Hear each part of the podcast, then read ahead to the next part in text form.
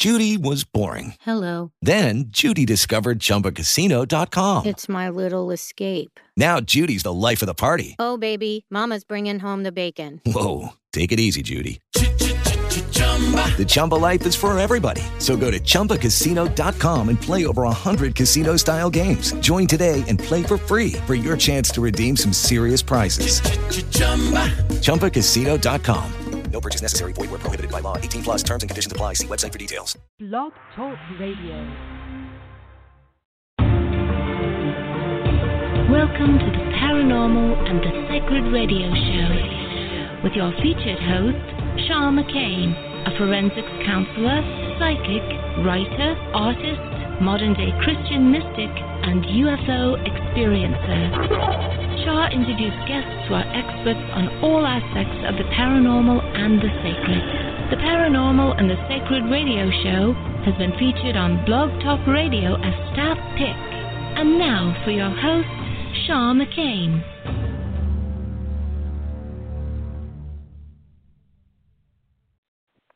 And now, where the paranormal meets the sacred, and all topics in between.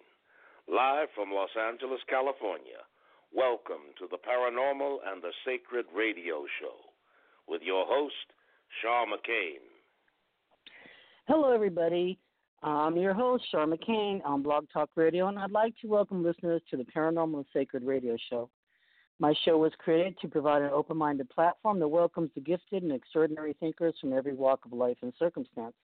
Please follow me on Facebook for upcoming events and special speakers from around the world.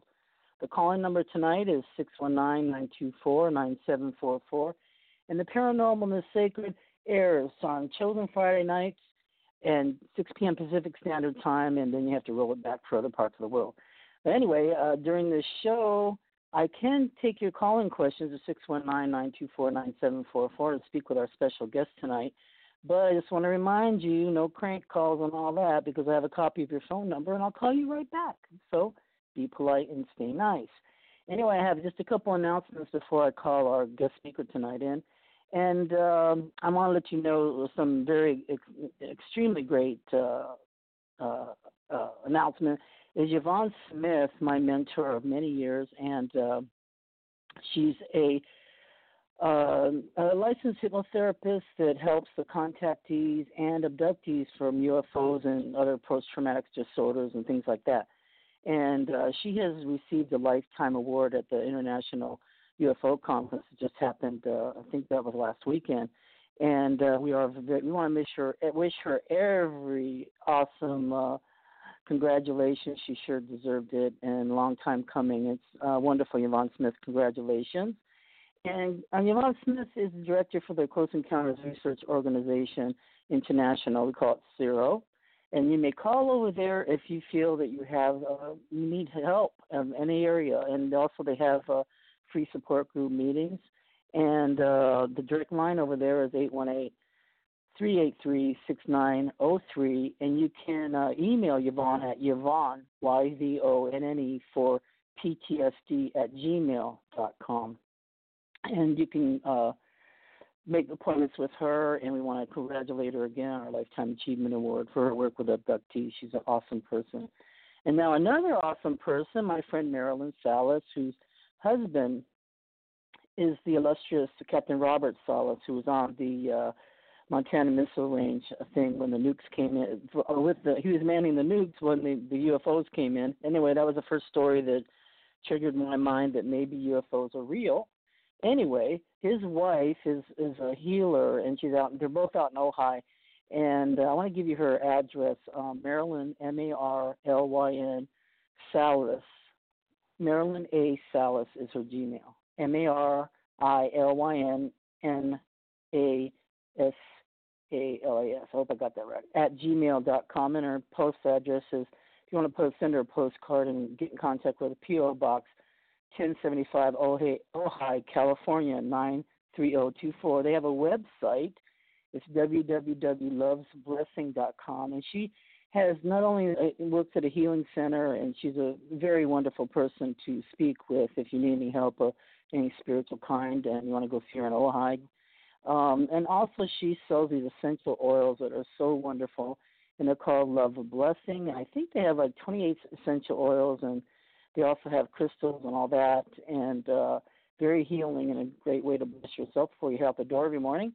And um, uh, give them a call over there. And I do wish everybody that had birthdays last few days a very happy birthday. And there was a lot of them. I think there was like yesterday 16 birthdays on my Facebook, and I was like, oh my god. Anyway, happy birthday to y'all, and love you, and uh, keep up the good work, and stay alive.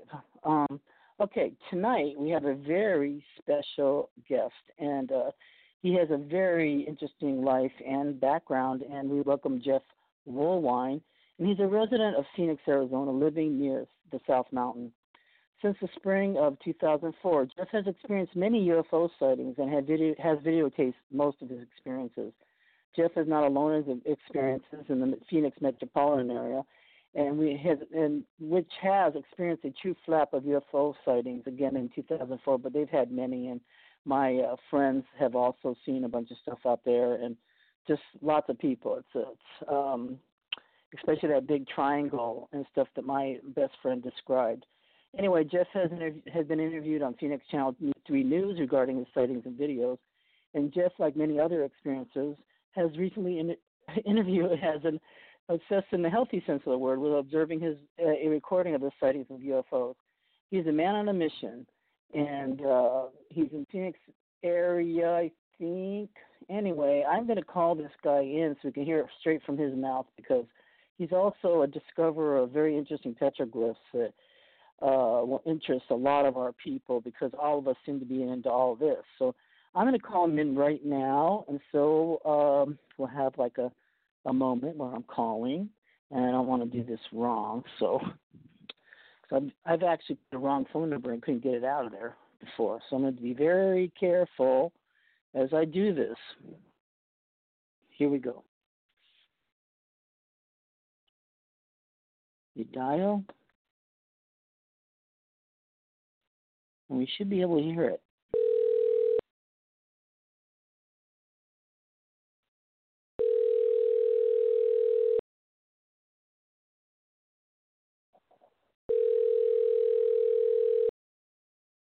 Uh oh.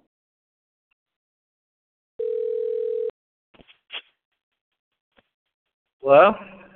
Hi, is this Jeff? Yes, it is. Hi, Jeff. This is Charlene with the Paranormal and Sacred. How are you tonight? I'm doing great. How are you doing? Very good. You know, we're live right now, and uh, we uh, are very interested in what you have to say. I did your uh, intro, and uh, oh, okay, Jeff, cool. Yay! So, what I'd like to uh, ask you for the start, because we we um, we did your intro, and I want to ask you that uh, where did this all start? Like uh, in your childhood, did you have any kind of inkling that anything was going on like this? Wow. Um. Uh, let's see. Uh, I guess we'll start it off with um. You know, I didn't uh find UFOs. Uh, UFOs uh, found me. I just simply started watching back. Um. I uh I guess it it all started off with like of course everybody knows about the the famous 1997 Phoenix Lights, and um, which I had missed at that time, but I knew about it. I was aware about something that was in our our valley skies here in Phoenix, Arizona. And um but at that point in time in my life, you know, I really wasn't interested in UFOs. I haven't really seen a UFO at that time. And um so, you know, I just was just played it off like everybody else said that that oh well it's just strange lights, could be flares, could be who knows who who knows what it could have been, you know. And uh until I witnessed my my very first sighting.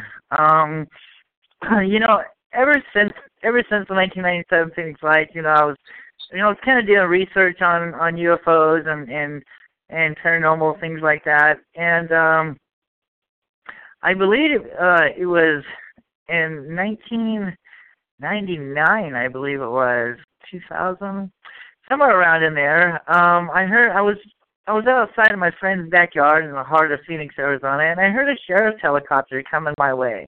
Now it's weird because it's a sheriff's helicopter, and not a police helicopter. Normally we we see these police helicopters flying around, but this one was a sheriff's helicopter.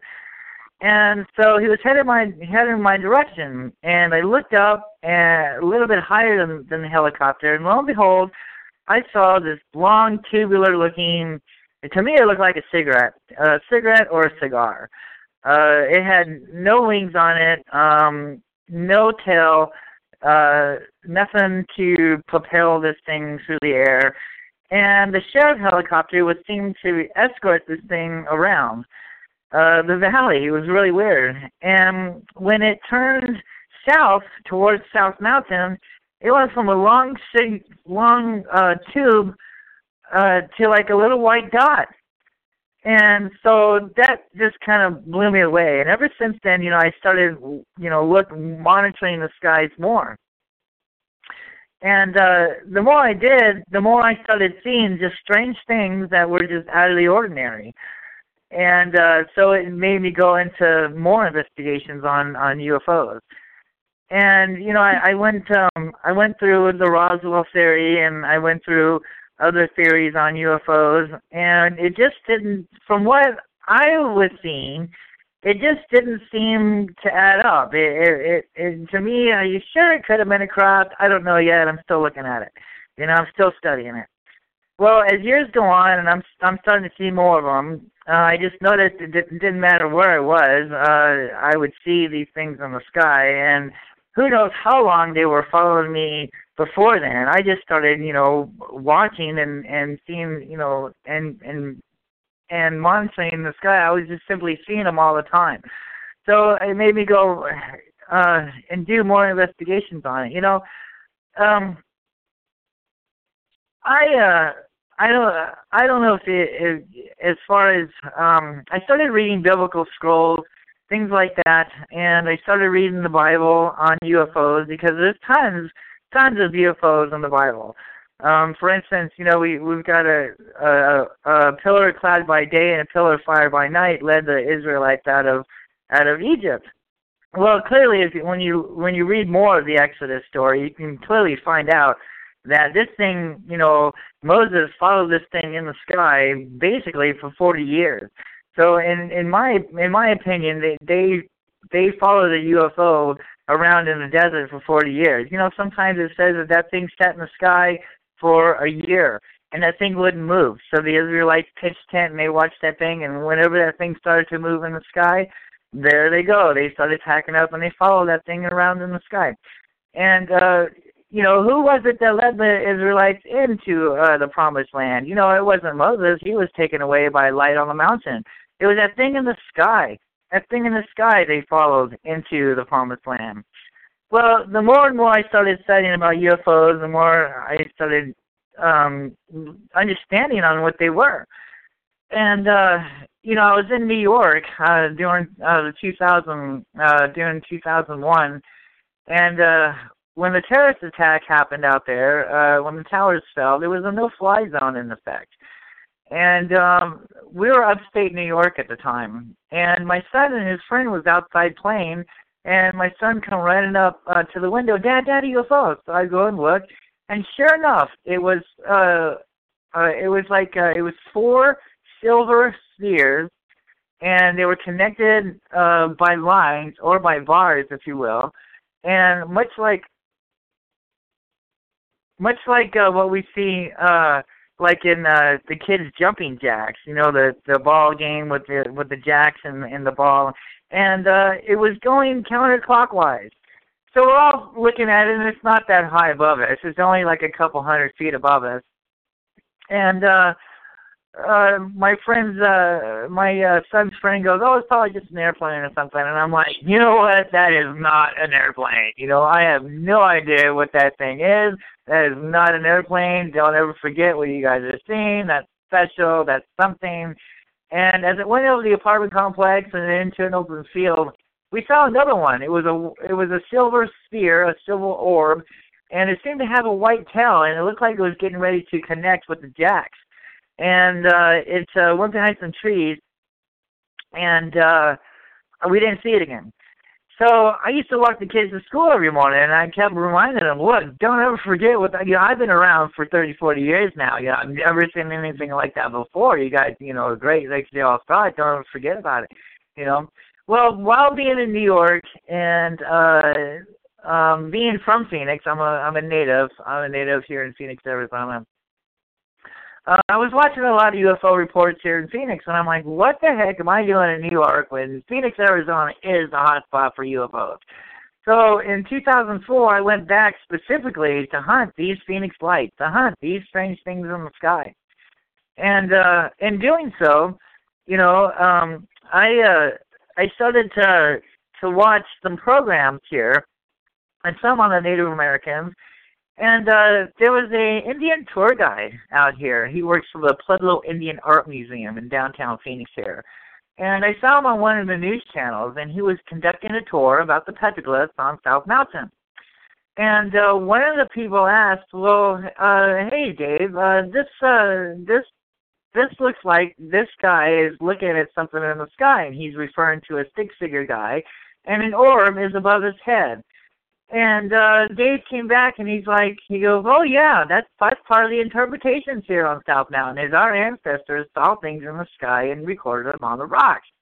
And I was like, "Whoa, hold the phone, wait a minute!" A big light bulb went over my head, and I was like, "You know what? We got strange lights in the sky. Now we have strange markings out here on the mountain. There's got to be a connection." So I got a hold of Dave. Uh, his name is Dave Morris, but with the Pueblo Indian Art Museum I called him up and I didn't, you know, I didn't tell him what I was doing or anything like that, but I did say I was kind of doing a documentary on the petroglyphs, and he could, t- if he could take me up on um, South Mountain and, and explain what the these petroglyphs were all about. So I met up, uh, met him up on South Mountain, and uh, we did a tour, about two, two or three hour tour, and he just went into everything. And you know, at, at that time, um, uh, I was still thinking craft, and I was still thinking, you know, little green guys from Alpha, Alpha Centauri, little green guys from Mars, you know, technology, spaceships, things like that. And he came to um some spirals, and he's telling me, well, yeah, this is when you see a spiral on the rocks out here, it, it's a it's an emergence point, it's a doorway, you know. And uh, he's like, well, you see, it nine times out of ten, you'll see a crack next to that spiral, and that crack is the door. And I'm like thinking to myself, well, how can a little, how can a craft get into a crack of the rock? You know, I was like, that's just virtually impossible. You know, until I saw it, until I understand, stood what he was talking about, and that was about a year, about a year and a half later.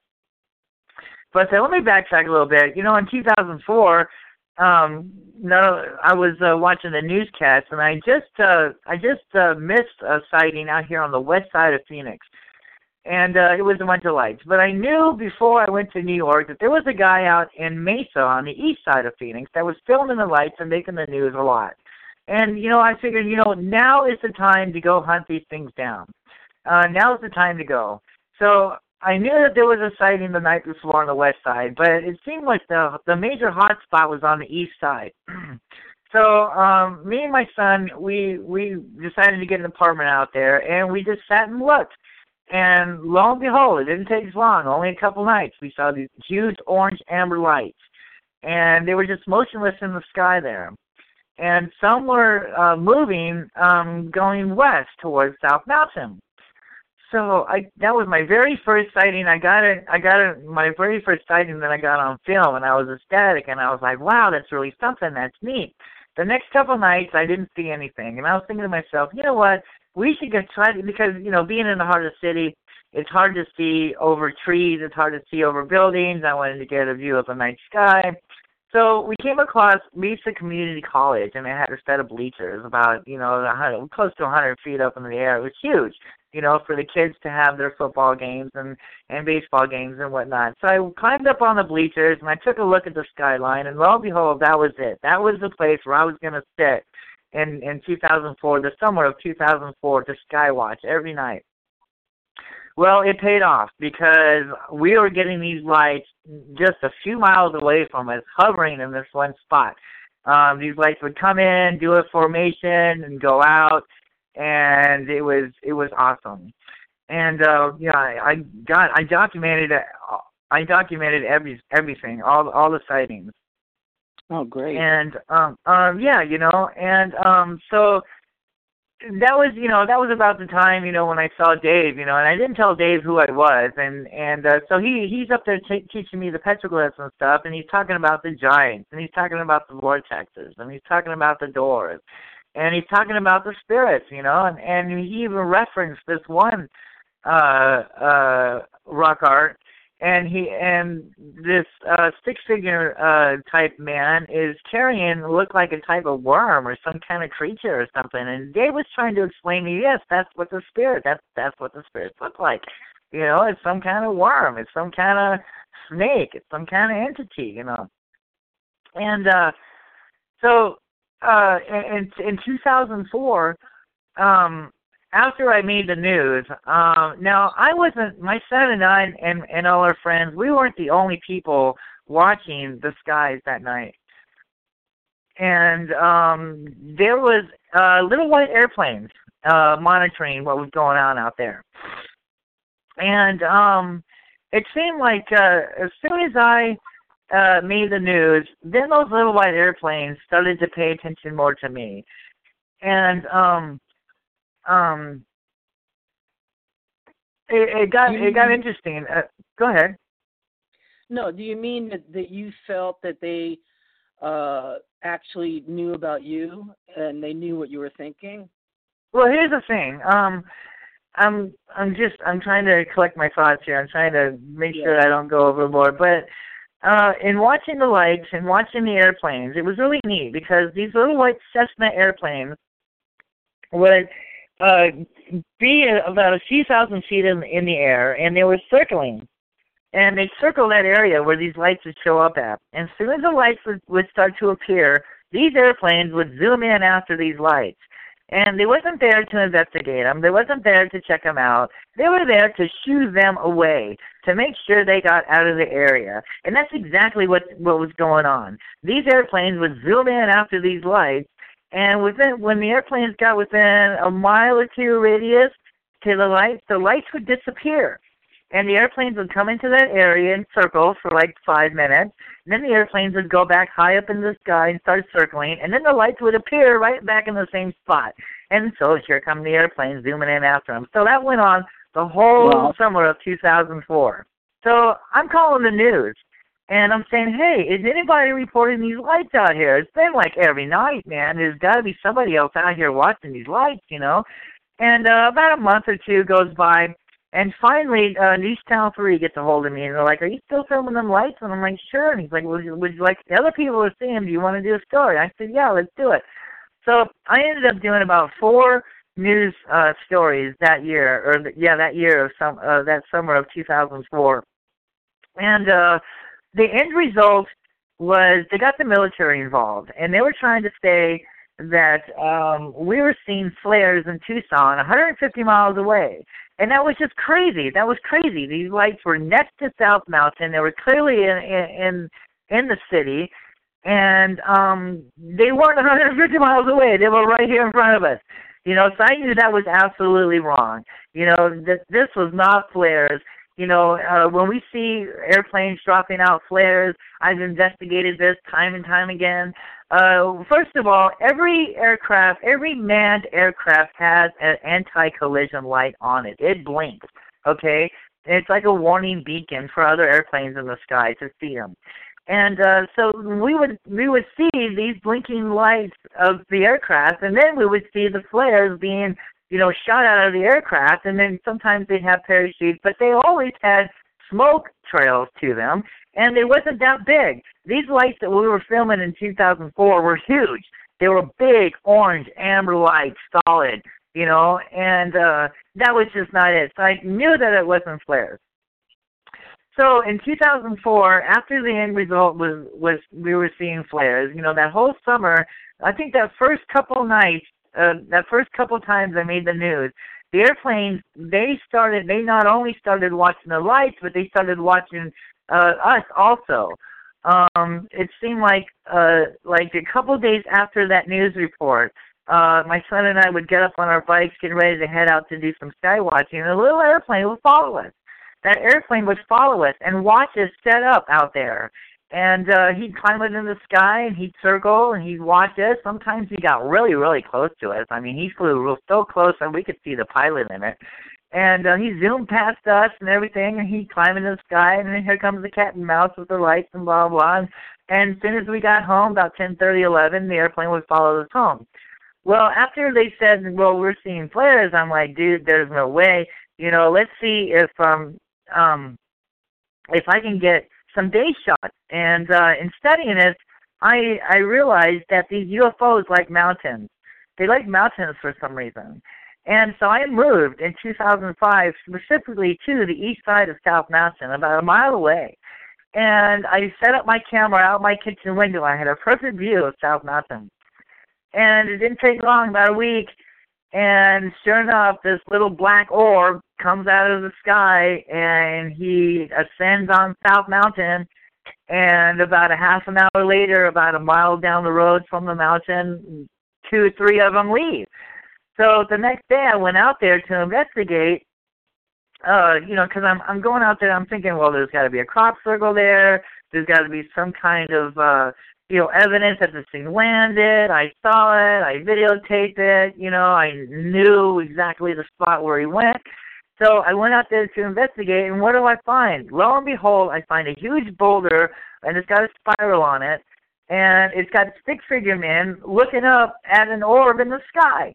You know. Wow. And uh, that was it. That was it you know and i remember dave the indian tour guide he's telling me well yeah you know the spirits they come and go from from the cracks there's doorways here on south mountain and uh, you know it's all just a myth and legend blah blah but now because i've seen it because i witnessed it because i filmed it this is true it's not a legend it's not a myth this thing this, what is going on here in phoenix arizona not only here but around the world is these things are coming and going from the mountains. Now, why mountains?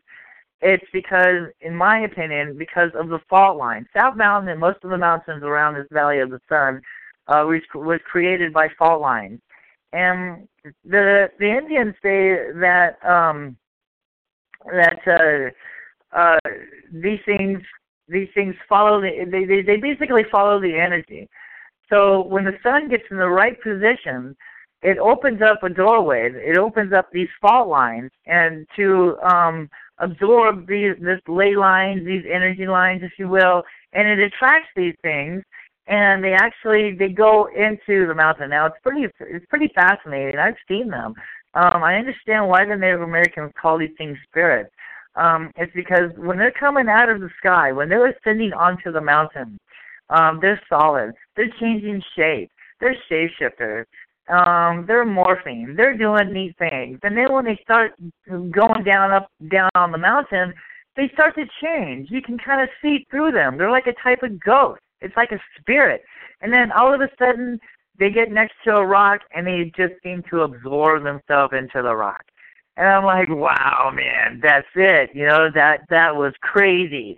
You know, and then like about a half an hour later, they would come out of that rock, same way you know, spirits form, and as they ascended up into the sky, they became more solid. They become more colorful. They become more. They shift shaped, and um, and that's when I was I was thinking about Dave. You know, wow, you know, this isn't nuts and bolts. You know, after like a few years of watching these things, I'm convinced. You know, I'm coming. I went into this thinking a spaceship. I went into this thinking technology, and I'm and I'm I'm looking at this as totally different now. This is another species of life. This is another entity. Um, you know, one of my favorite one of my favorite sayings is just as the oceanographers are finding new species of life beneath the oceans, this is another species of life above the oceans that the scientists fail to recognize. Because these things are here. They have been here before us and they'll be here well after us. You know and they've always been here. The Native Americans knew it. This is why the Indians go up on the mountains. They do they do their prayers. They sing to the spirits. They're talking about these UFOs. To us, it's UFOs. To them, it's spirits. And um, well, they also have those big petroglyphs that are meant for somebody to see from the sky. You know, the absolutely. Ones that are shaped all, yeah, they're you can see them only from the sky. You don't really know where, where you're standing next to them what they are until you see them from above. And that was, they've lasted Sure. thousands of years. You know, Sure, like the uh, the Nazca lines, right? Absolutely. You know, and then you know, we're I just I did a tour uh, a few days ago, and we were talking about the Nazca lines. And if you do some investigation on that, there's lines that go on for miles. They just go in, they go they go straight on for miles. But where do they end up at? The the the lines end up at a huge crevice in the earth, a huge canyon. And what do we find there? We find pottery shards of of of um in my opinion um um offerings okay so we find a lot of we find a lot of pottery shards of offerings here on south mountain too next to these petroglyphs where the spirits reside at uh, there's so much information and there's so, there's so much to go over There is. Now, um, I wanted to ask you something. What part of New York did you have that sighting in when you were had your first one? Was that New York, upstate? Well, um, the first was like a cigar-looking thing. Uh, that was here in Phoenix, and then uh, in 2001, during the no-fly zone, there wasn't any supposed to be any airplanes in the sky. That's the one we. That's the one upstate New York, in in Corning, New York. Yeah. Corning. Well, when I uh, my mother was born in upstate New York in Poughkeepsie, and uh, before I was born, like a year before I was born, she saw uh, seven small white crafts fly over. Uh, There you go. New York area. Yeah, and There then. I, after I then guess what? I was born July thirteenth, nineteen fifty-two, when that whole week they had the flap of them washing over, uh, flying over Washington, Right. D.C. And you know, um, you know, and and here's here's the thing. You know, sure. Uh, I mean, the scientist has has already found at least seven Earth-like planets, and sure, why not? Maybe there are people on there, and maybe they made some technology and uh, you know put a spacecraft together and is able to visit Earth. I, I don't have any, problems with that. As a matter of fact, I have seen some things that could resemble a craft that some people could say it could be a craft. But I think what the majority of the public is seeing in the world today is another creature, is another living being. Um, when you see five lights out there, you're not looking at a spaceship. You're looking at five entities, and I think that's that's one of the problems that we have that we have here in Phoenix is this 1997 Phoenix Lights incident. There's people saying, well, this craft went over Phoenix. But yet, when you do the investigations, when you look for the video, you only find four videos of these Phoenix lights. And where are they? They're on the west side of South Mountain, between the South Mountain and the Estrella Mountains. And the Estrella Mountains means Star Mountain. Isn't that interesting? And it was going, and uh, they were just going in a formation of lines. They weren't moving across the sky. They didn't go over the city. They were just a bunch of lights, and and a few of them saw it. But yet, this story got blown way out of proportion. And it's my opinion, studying this for over 20 years now, you know, because we cannot find one lack of evidence, one evidence videotape that a, that a craft did go over Phoenix. There's nothing on that. There's a lot of hearsay in this and that, but there's really no proof. The only proof that we have of 1997 are those lights that only hung around the mountains there, and it continues and it continues to this day. It goes on to this day. Now, like the first year I was there in in in uh, 2005, um, the airplanes were still following me, but now I was picking up black helicopters, and these black helicopters would fly around and and they they'd watch the mountain, and then they would come and they'd watch me, and uh, for instance, um, there was like there's canyons out there, and these canyons are are they're like doorways for these spirits. They're doorways for these things.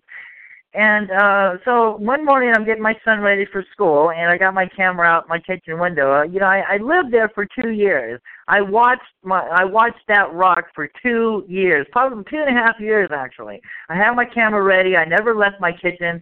If something was gonna get past me, it was because I was sleeping or I was in the bathroom. I stayed in that kitchen all the time with that camera faced at that mountain. And so that that first year uh well i'm getting ahead of myself. Okay so i saw uh this huge flying serpent. It was a flying snake. He was red and black and he came out of this canyon and he was going west and he climbed about a thousand feet up and then he started to circle and he came right over uh, right over the apartment complex, right where we were at. And he was sitting there motionless above us, you know, doing shape shifting. He turned into a snake, and he turned into a cross, and he turned into an orb, but he, but he always went back into the serpent shape. And uh so my kid had to go to school, and I'm like, dude, okay, well, the bus stop's right there. I'm gonna film this thing. Have a good day. And he's like, okay, bye, Dad. I love you. And he's walking away. And this creature-looking snake looks at my kid, looks back at me, then looks back at, me, at my kid, and looks at me, and then lo and behold, what's going on? Two airplanes. I hear two airplanes on on about a few miles uh, on the radius of this thing coming in. And as soon as that thing notices these airplanes were coming in, it started. It took off. Excuse me. It started. It headed. It headed uh, north toward um, Piestewa Peak, formerly known as Squaw Peak, and that mountain has a big canyon crevice in it also. So basically, what we're what's kind of going on here are these things are flying from one mountain, going over the city, and going into another mountain, pretty much. And uh, which brings which brings like, me back. We're going. I'm sorry. Excuse me. How is this affecting your son? Oh man, I mean he. I mean it's awesome because he's seen as many. I mean he's seen a lot, and uh he he enjoys it. You know he he calls me up. Uh, you know every once in a while because he's older now. He's like 22, and uh, the lights are following him too. You know, he sends me photographs. Dad, look what I just saw. You know, I'm like, wow, that's awesome. You know. Were you able so, to get um, a picture of that snake thing? Oh yeah, yeah. I set it up on YouTube. Um, you know what? Uh, so I, I'm back to my point. Um, okay, so I I filmed I filmed this thing, and uh, I I took it to News Channel Three, and they aired it. And um, about two days later, I'm watching the mountain out there, and lo and behold, this black helicopter comes flying around, and he goes right to that canyon, and he hovers there. And I'm thinking to myself, wait a minute, I'm the only one that knew where that thing came out of.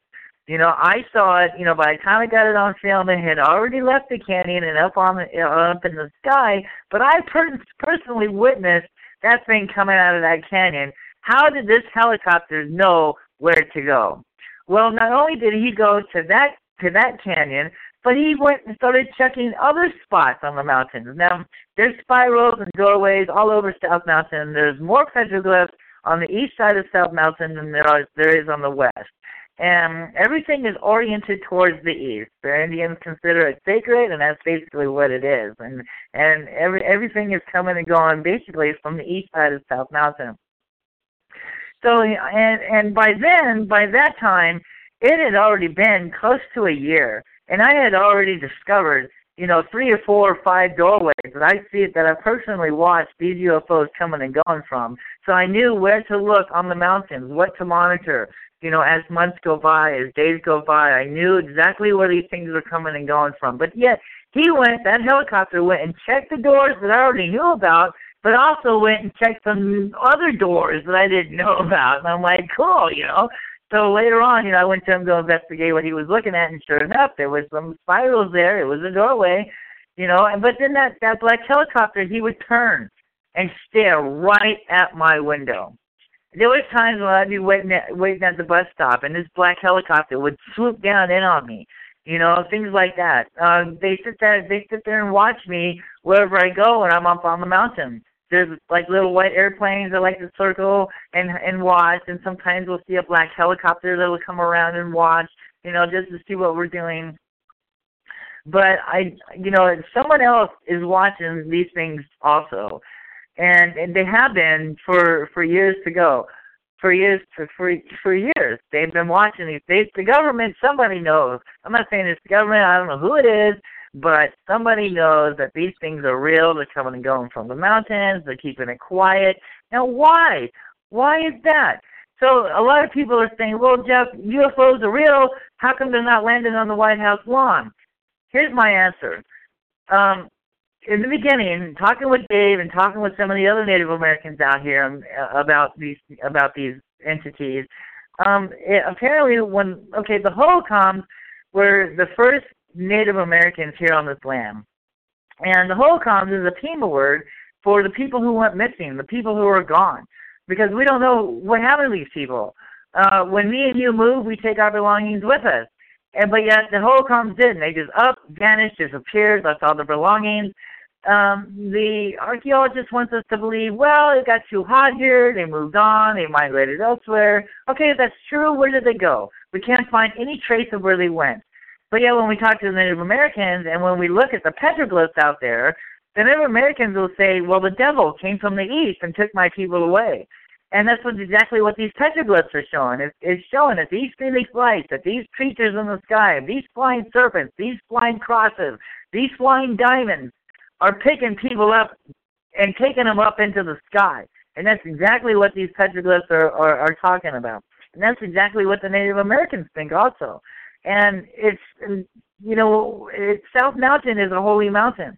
And, uh, you know, they were trying to uh, destroy the mountain. They did. They actually they destroyed the east side of South Mountain there. And uh, um, I had pulled up a map. I found a map in, in, in a government archive, and uh, it showed uh, cemeteries all along the east side of South Mountain. And lo and behold, what we find today is they turn those cemeteries into golf courses, golf courses, apartment complexes, and restaurants.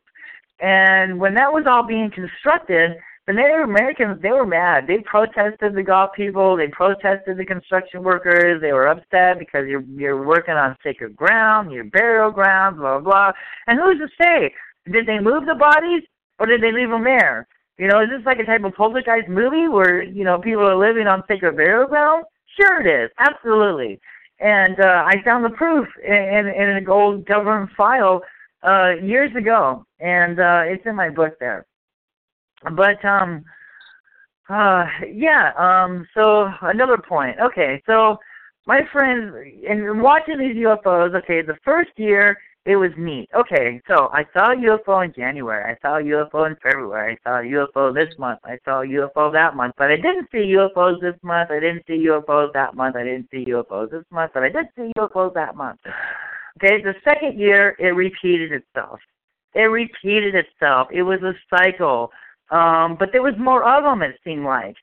And um, the the way that the Native Americans uh, uh, constructed some of these petroglyphs is they oriented, uh, they'd find a special rock, a huge boulder that was oriented towards the east during the morning sunset, during the equinox, during the solstice, and um, they would stick uh, huge boulders on top of other boulders, and they would carve spirals in it, and they would car- carve uh, spirits like a flying snake. That's really typical. It's really common here in Phoenix, Arizona, is this flying serpent, just like in Mexico, the the Quetzalcoatl. Absolutely same type of thing.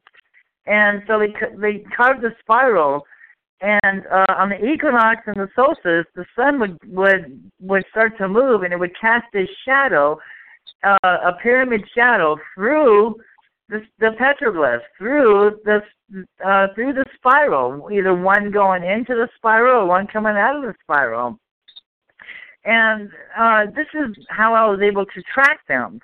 Um, I noticed that I was in the right position when the sun coming through my window, it would cast a shadow on my floor and so I marked, uh, I did like a little solar calendar on my floor. I saw UFOs here, I wrote it down on my floor. I saw the shadows coming here, I wrote it down on my floor. The shadows coming here, I saw UFOs. There's, there's the equinox. I didn't see any UFOs. And the next year it repeated itself, and that was the whole secret that I that I found out right then and there. Is these things like to follow uh, just before the equinox, and just after the equinox, just before the solstice, and just after the solstice. So the best time to see these UFOs in Phoenix is January, February, March, and April. That is the hot time out here in Phoenix to see these things coming and going from South Mountain. And when you look at my videos on on YouTube, Petroglyphs in the Sky, you can also find a lot of uh, UFOs here on my Facebook page, Petroglyphs in the Sky. You'll notice at times they all seem to come around the same time. You know, they love the mornings. Uh, hot time is in the mornings. Um, the afternoons sometimes, and then another hot time is between five and about six o'clock. Five thirty seemed to be the best time to witness a UFO on South Mountain on the east side. and uh, like I said, the second year was great, man. You know, and so over the years, doing my studies, doing my investigation, doing my hiking and exploring, you know, I understood talking to Native Americans out here about it. I understood exactly what was going on, and and uh, so um, back to my point. Well, how come they're land, how come they're not landing on the White House lawn? Well, it's because when the first Native Americans got here, they didn't supposedly they didn't know how to live here. So the lizard people came up out of the sand world, and they lost their tails to look like everyone else. And when they taught the people how to live, they went back down into the sand world and promised to return someday. Well, not only did they um, teach them how to live, but they also wanted uh, the people there to worship them. Just like what we find in Genesis 6, when it says the Nephilim came down, and all the people here worship these things as God, and the sacrifices commenced. And that's basically it. It's really neat because we can read the Bible, especially Genesis 6, and we can see the story. But when we go out on the mountains, we can actually see the photographs. We can see exactly what these Indians are talking about. They're talking about the giants. They're talking about things coming out of the sky. We can find the altars out here. You know, we can find the sacrificing altars uh, oriented towards the east. All of which, all of which the archaeologists it fails to acknowledge this, and it really upsets me too. I've dealt with this guy before, and he just will not uh, acknowledge that. Uh, you know, I found at least three or four tombs out there. Clearly, there is something buried here. There is something buried on South Mountain, not only South Mountain, but the existing mountains around Phoenix. And but yet the archaeologists, they don't want to touch it. They don't want to disturb it. They don't want to check it out. And I'm like, what the heck, man? You got to do this, you know? They don't want anything to do with it. And it's because uh because of uh the sacrifice and because of worship and then all of a sudden, you know, they were taken away without without uh, any trace. These UFOs came down and took them away, took the people away. And not only was it here in Phoenix, but it was it's the same story throughout the whole world when it comes to to the Indian tribes. There's tons of Indian tribes out here that just up and vanish with no trace. But yet, when you get deep into it, you'll find out that these creatures from from another world or or from you know another dimension took the people away. So this is the reason why they haven't made contact with us yet, is because we don't need them yet. They're simply just watchers, okay? But if you notice, when the world starts to escalate, when man starts fighting with man, when when we're at the brink of war, that's when these things really start to come out and take notice. You start seeing a lot of UFOs when when we're in conflict, much much like it is now. The world's getting kind of crazy right now, and we're we're seeing UFOs. I'm seeing them again. You know, they're flying over the window some more. So something is going on. And uh, so I think, in my opinion, you know, because these things, you know, uh, a lot of people. I mean, one theory is these things are angels. Okay, and uh, so then the Nephilim, they were cast down. They live here. It makes perfect sense. That's why the Indians saw them. That's because you know, well, that's when uh, the Hohokam saw them because they were here a lot longer than we have. Because they live here among us too. You know, it's really weird. SETI, SETI, that uh, space satellite thing, is looking for for uh, uh, ET in space. When I think we should be li- looking for ET in our own backyards because they're in the mountains here. They're in the fault lines they're in there wherever there's energy can conduct. We're going to find these UFOs, and they're absorbing the energy. Let me tell you a little thing here. When I was doing uh, the News Channel Three in in Channel uh, in 2004, uh, I noticed that these lights were hanging in the same spot. And uh, the producer told me, he's like, well, you know what's out there, don't you? And I'm like, no. He's like, well, there's a power plant out there. And I'm like, oh, really? You know, so, and I found a map. I found an early 1900s map when the first pioneer settlers got here to Phoenix, Arizona. They documented all the Hohokam canals, all the prehistoric villages, and it seems that on the east side of South Mountain, where that power plant sits today, was the heart of the Hohokam civilization. They lived right there at that energy spot. Why? Is because these things would come into the sky. These things would magically appear above them, and and this this was their god. They worship these things. You know, this was this was their spirit. Um, it seemed like uh, every time, every place around the mountain on South Mountain where these things come and go from, these Native Americans they want to get as close as they can to them. They will live next to them. Um, you know, just like uh, uh, Montezuma's castle. Okay, sure, you know, it, sure, it's a, it's a, it's an Indian dwelling. It's high up on the mountain, and sure, you know, we can, we can see the enemies coming up on us before then. But also, there's a spiral, a spiral next to that dwelling, and a huge crack. So not only is it a good defense mechanism, but that's where these these UFOs that they saw at that time was was emerging out of, was next to that spiral on that huge mountain there. So they just follow them, and you know what? you know, I found a map, and uh, it documented where all the all the all the uh, the villages were, and it seemed like you know over the years I lived in some of those spots where the villages once were, and no doubt I saw a lot of sightings living in that area. And I wrote all this in my book. You know, this is one of the ways where we can find out where the hot spots of UFOs are, uh, is through the Indian dwellings, through the Indian uh, wherever they lived at. That's where the UFOs are hanging out at. Where can we get and, your uh, book? You know, um, it's it's all completed. It took me 15 years to write.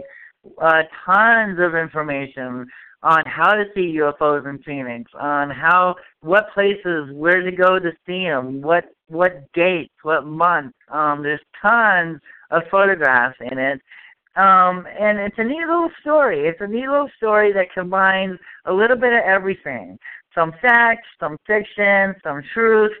Um, that's that's basically that's the very first of it. And then the second part of it is is my, you know, um theories and and uh, explanations on how I became you know fascinated with UFOs and how I was able to track them down and and it's really neat because you know I, I did all of this on my own. Nobody helped me. I investigated this a long time ago. Um, you know, I before UFO Hunter Show aired, I did the pilot for the UFO Hunter Show, and uh, soon after that, uh, Ancient Aliens came across. You know, and um, you know, I was writing about these things coming and going from mountains and petroglyphs, you know, in, in UFO magazine article.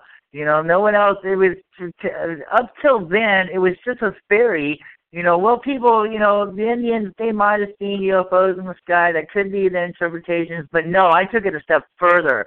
I investigated it. I sat out for two and a half years, and I watched that mountain, and I saw what was going on there, and I went to go investigate it, and I saw petroglyphs with spirals and entities, and that's it.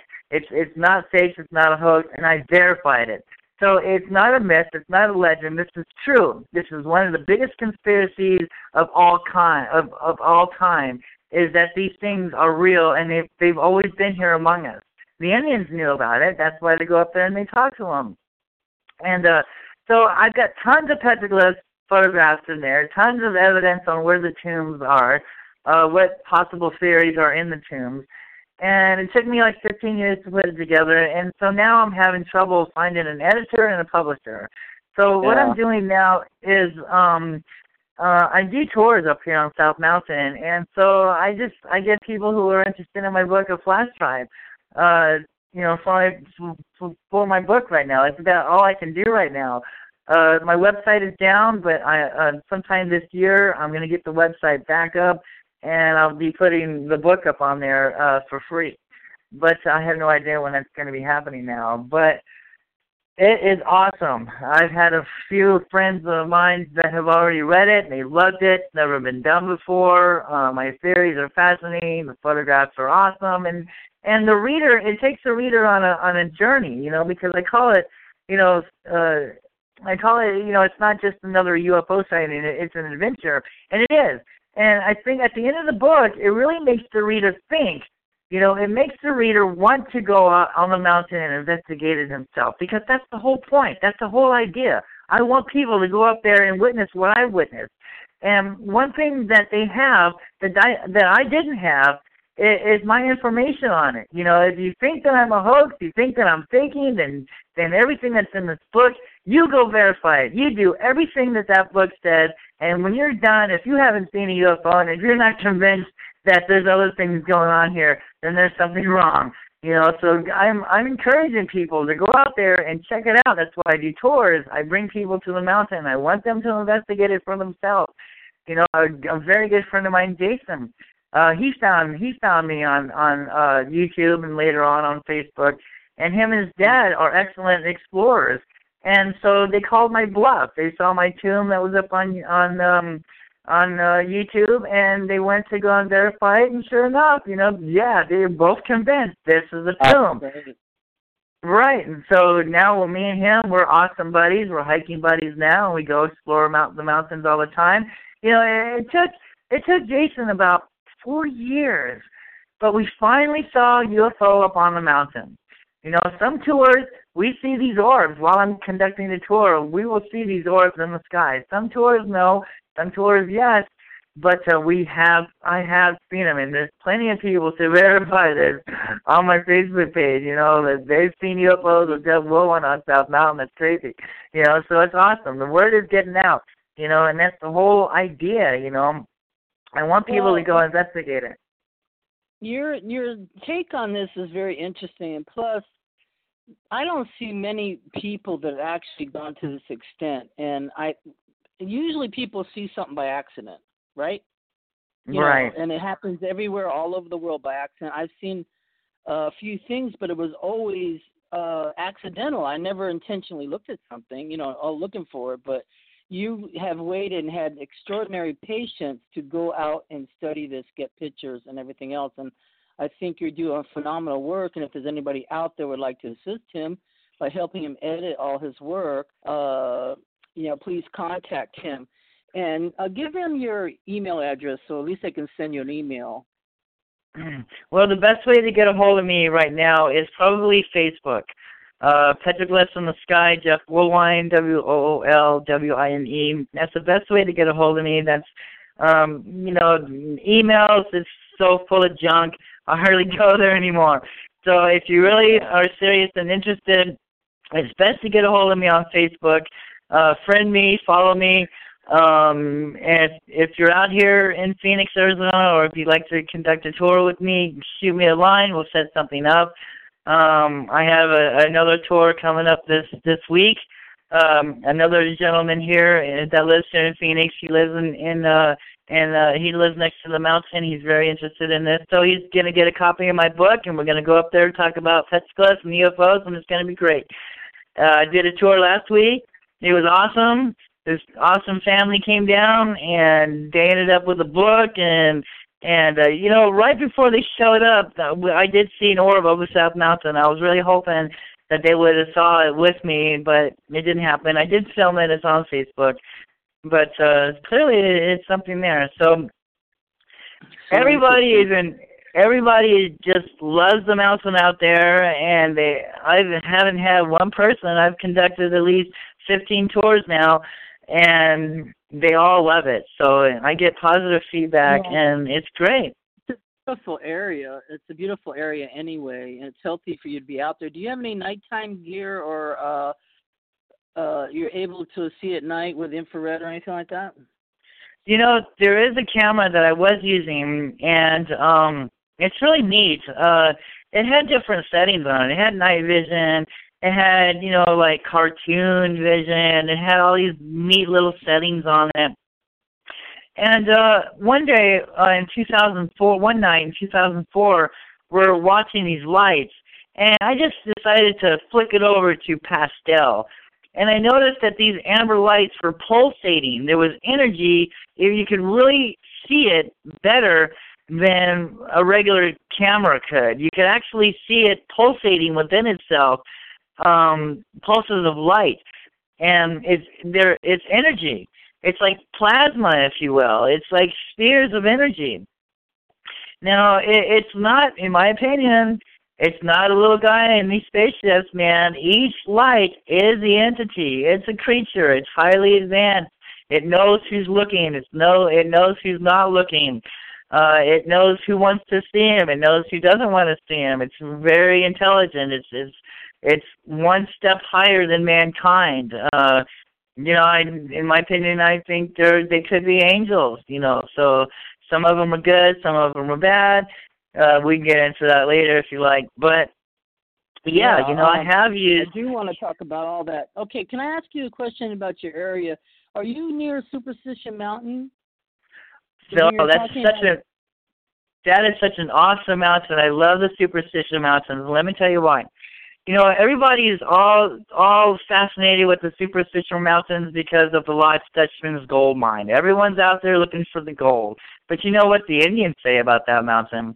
When the flood was coming, there was giants that roamed this land. And when the flood was coming, the lead giant told his other giants to climb up on this rock. So the lead giant used his powers and he raised the rock up a little higher, but the waters kept coming. So he raised the mountain up a little bit higher, but the waters kept coming. He did this so much. He made this huge mountain, but the water was still coming. And but he was so tired at that time, he was out of his powers. So in his last bit of strength, he decided to immortalize all his giant friends, all his giant family into stone. And so and to this day, you can see the giants that are up on up on the superstition mountains these huge stalactite uh looking formations and the native americans call them giants and on the bottom of the mountain there you can see another giant and it looks like he's praying but here's the thing as soon as the giant turned the all turned his descendants into stone the water stopped it didn't go over. The water stopped as soon as he turned the, turned everybody to stone. And to this day, you can see the giants up there, and then you can see the watermark where the flood stopped. Wow, that's a, that's an amazing story. My dad used to take me out there when I was a kid because he had bought land out there, and uh, he talked about the Lost Dutchman mine and everything else, and it was really fascinating being out there. And it's a beautiful area. It's you know it's better to go when it's cooler to me, you know, because it can get pretty dang hot out there. But there's a Yeah. the hydro, they have hieroglyphics there too. Well, the, they're um, they're called they're called petroglyphs. Um, hier- hieroglyphs are are more from Egypt, and out here we call them petroglyphs, meaning rock carving, and it's a Native American term. And um, yeah, it, it's the same story. You know, I've seen people send me photographs from around the world of other petroglyphs, and it's the same story. It's the same carvings. You know, sometimes it even looks like the same artist did the did the drawing. You know, same type of cut work, same type of artistry, same type of chiseling.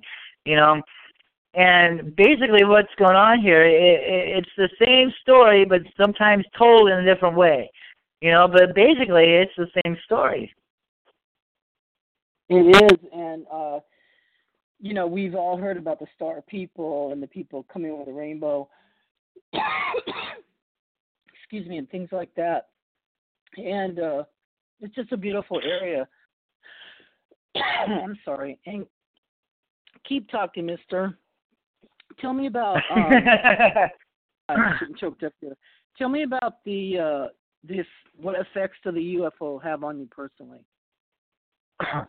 well, you know, it it made me look at the world in a whole new way. Um, once you start seeing these things on a regular basis, like I have, I mean, it doesn't matter where I go. If I sit somewhere long enough, um, they come around, and um, you know, it makes you look at the world a little bit different now. Um, it's not just myths and legends that the Indians are talking about. You know, there is another life presence here, and uh, you know the whoever is watching these things also is not telling us about it. And even if they do land on the White House lawn, they're not going to admit that they knew about it all along. Of course not. You know, it's unfortunate, but um, yeah, that's my opinion. So like you know, everybody's asking me, well, how come they're not making contact? We see them, but they're, but no one's we're not when no one's talking to them, you know, this and that.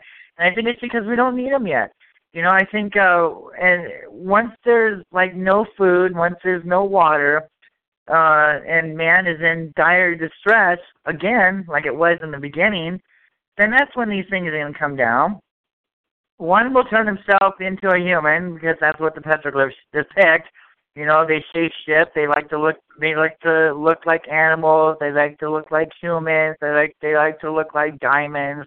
They like to look like orbs and lights and and spirit people and things like that. And so one's going to come down and say, you know what? I can do mir- miracles for you. Just worship me." You know, and that's when it's going to all start over again, the sacrificing, this and that. You know, the Bible talks about this. You know, you we can read stuff like this in Revelation. You know, Yeah. and, and a lot of people think, well, this dragon is supposed to come out of the sea, dragon is supposed to come out of the, out of the earth. Everyone's trying to say, well, it's a metaphor. But what if, you know, they're really talking about a dragon? Because I, what I technically saw in in the mountains, you know, is a type of serpent, a type of dragon. So it wouldn't surprise me a bit, you know, if if, a, if a, the the lead dragon will be unleashed from hell and and come up out of the mountains, you know, and uh make everyone worship this entity, you know, until you know the good UFOs or the good angels come back and conquer them again. You know, this, I was telling, I was explaining to this uh on my tour last time that uh you know I find many different types of living, uh many types of different entities carved on the rocks out here. And one is depicting uh, a six-figure guy, and he has four arms. Now, when we look in India uh, depictions and we see the art, uh, we see like elephants and demonic creatures, and they have like six, seven, eight arms, you know. And uh, uh, this uh, entity out on South Mountain, he's holding a staff, and uh, it's pointing at a flying humanoid type serpent guy. And he's actually shooting at this thing in the sky. He's shooting at this serpent guy that's flying in the sky there. Now, when we look at the India legends, the India legends tell us about the Vimanas and that there was a war between the good aliens and the bad aliens, and mankind was the trophy. And uh, uh, you know, apparently because we're living today, you know, the good aliens won, the good UFOs won, the good angels won, and but they put their weapons on certain spots around the world because they know they're going to have to come back again to reuse them one more time. And so when I'm looking at some of these tombs, you know, I'm thinking, well, this could possibly hold, you know, a magic staff, a magic rod. This could have, you know, something to do, you know, with, you know, what in the India legends is is, call, is talking about because it's the same story. You know, um, it's it's the same guy, and it's really neat too because uh, one time uh, I found I was on the east side of South Mountain and I found this petroglyph, and they're shooting at a dinosaur.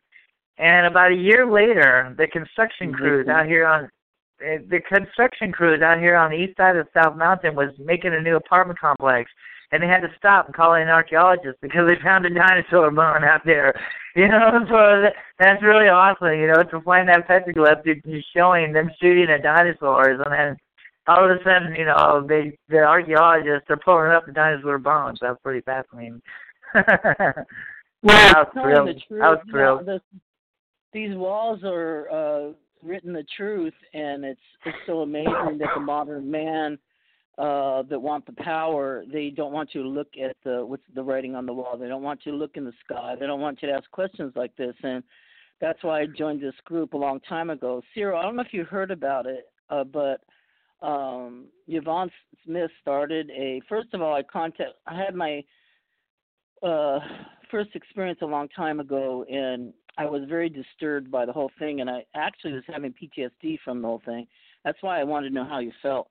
But anyway, I actually wanted help. And so I actually wrote to Harvard and John Mack wrote me a letter back who uh, was such a wonderful person and very interested in people affected by alien abduction and stuff like that and he had me join uh, this meet uh, Yvonne Smith, and that's how I started her group, which I've been in ever since, and that's over 20 years. And yeah, Awesome. she does now. She's a licensed uh, therapist, and she helps people that have panic disorder, PTSD, that are resisting um, this alien stuff, or, or some people have good experiences with uh, this contact with aliens and stuff like that mine have only I've only had like one uh positive experience that I can recall where I wasn't resisting and uh that was uh showing me um just uh, anyway it's so crazy to go into I don't want to talk about it for some reason but anyway uh so so to me you know you've talked about something that I have some things that I've seen I didn't know. I knew that the Native Americans knew about the because of the drawings. You can see that they're talking about stars in these in these works. I guess they're like a circular little motions in the sky, and some of them have so many figures in the the pieces against the walls that it's it's incredible just trying to decipher right. what's going on. You know, right? And, and I find it really fascinating, but I also find that a lot of us are drawing together that um, to actually support each other when this thing revelation or the reveal comes down because a lot of us feel like you know i don't feel like we're nearing the end i don't feel like that i have had you know a lot of dreams about stuff like that but i do feel that the end of being stupid is coming you know what i mean like yeah, not yeah right i'm sorry to put it that way but it's really weird to talk to people. What could if we're here on this planet? What makes us think there can't be other beings on other planets? Like we're sure. we are the result of people spinning around in the middle of you know universes. Now we know there's since the Hubble. Oh my God, I I fell over the first time I saw how many universes were out there. I don't know how you felt about it, but it's like getting your spirit expanded. Like, oh, look, look how tremendously. I don't even know. There's not a big enough word as how big all this stuff is. There's got to be more than us. If there isn't, I feel like we're in trouble because we've been messing around right. with Earth, really goofing up. You know what I mean? We should have evolved right. to higher um, sense of being. I think the saints do.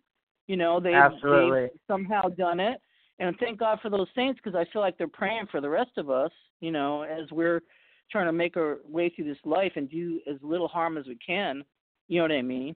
But the truth yeah. is, this stuff is going on. That's why uh, I was happy to have you on the show because you've made an unusual connection. First of all, you feel that these are somehow organic, uh, real beings that are able to shape shift. And then right. this stories have been told to us for thousands of years. They're shapeshifters. You know, right. there's things that can happen.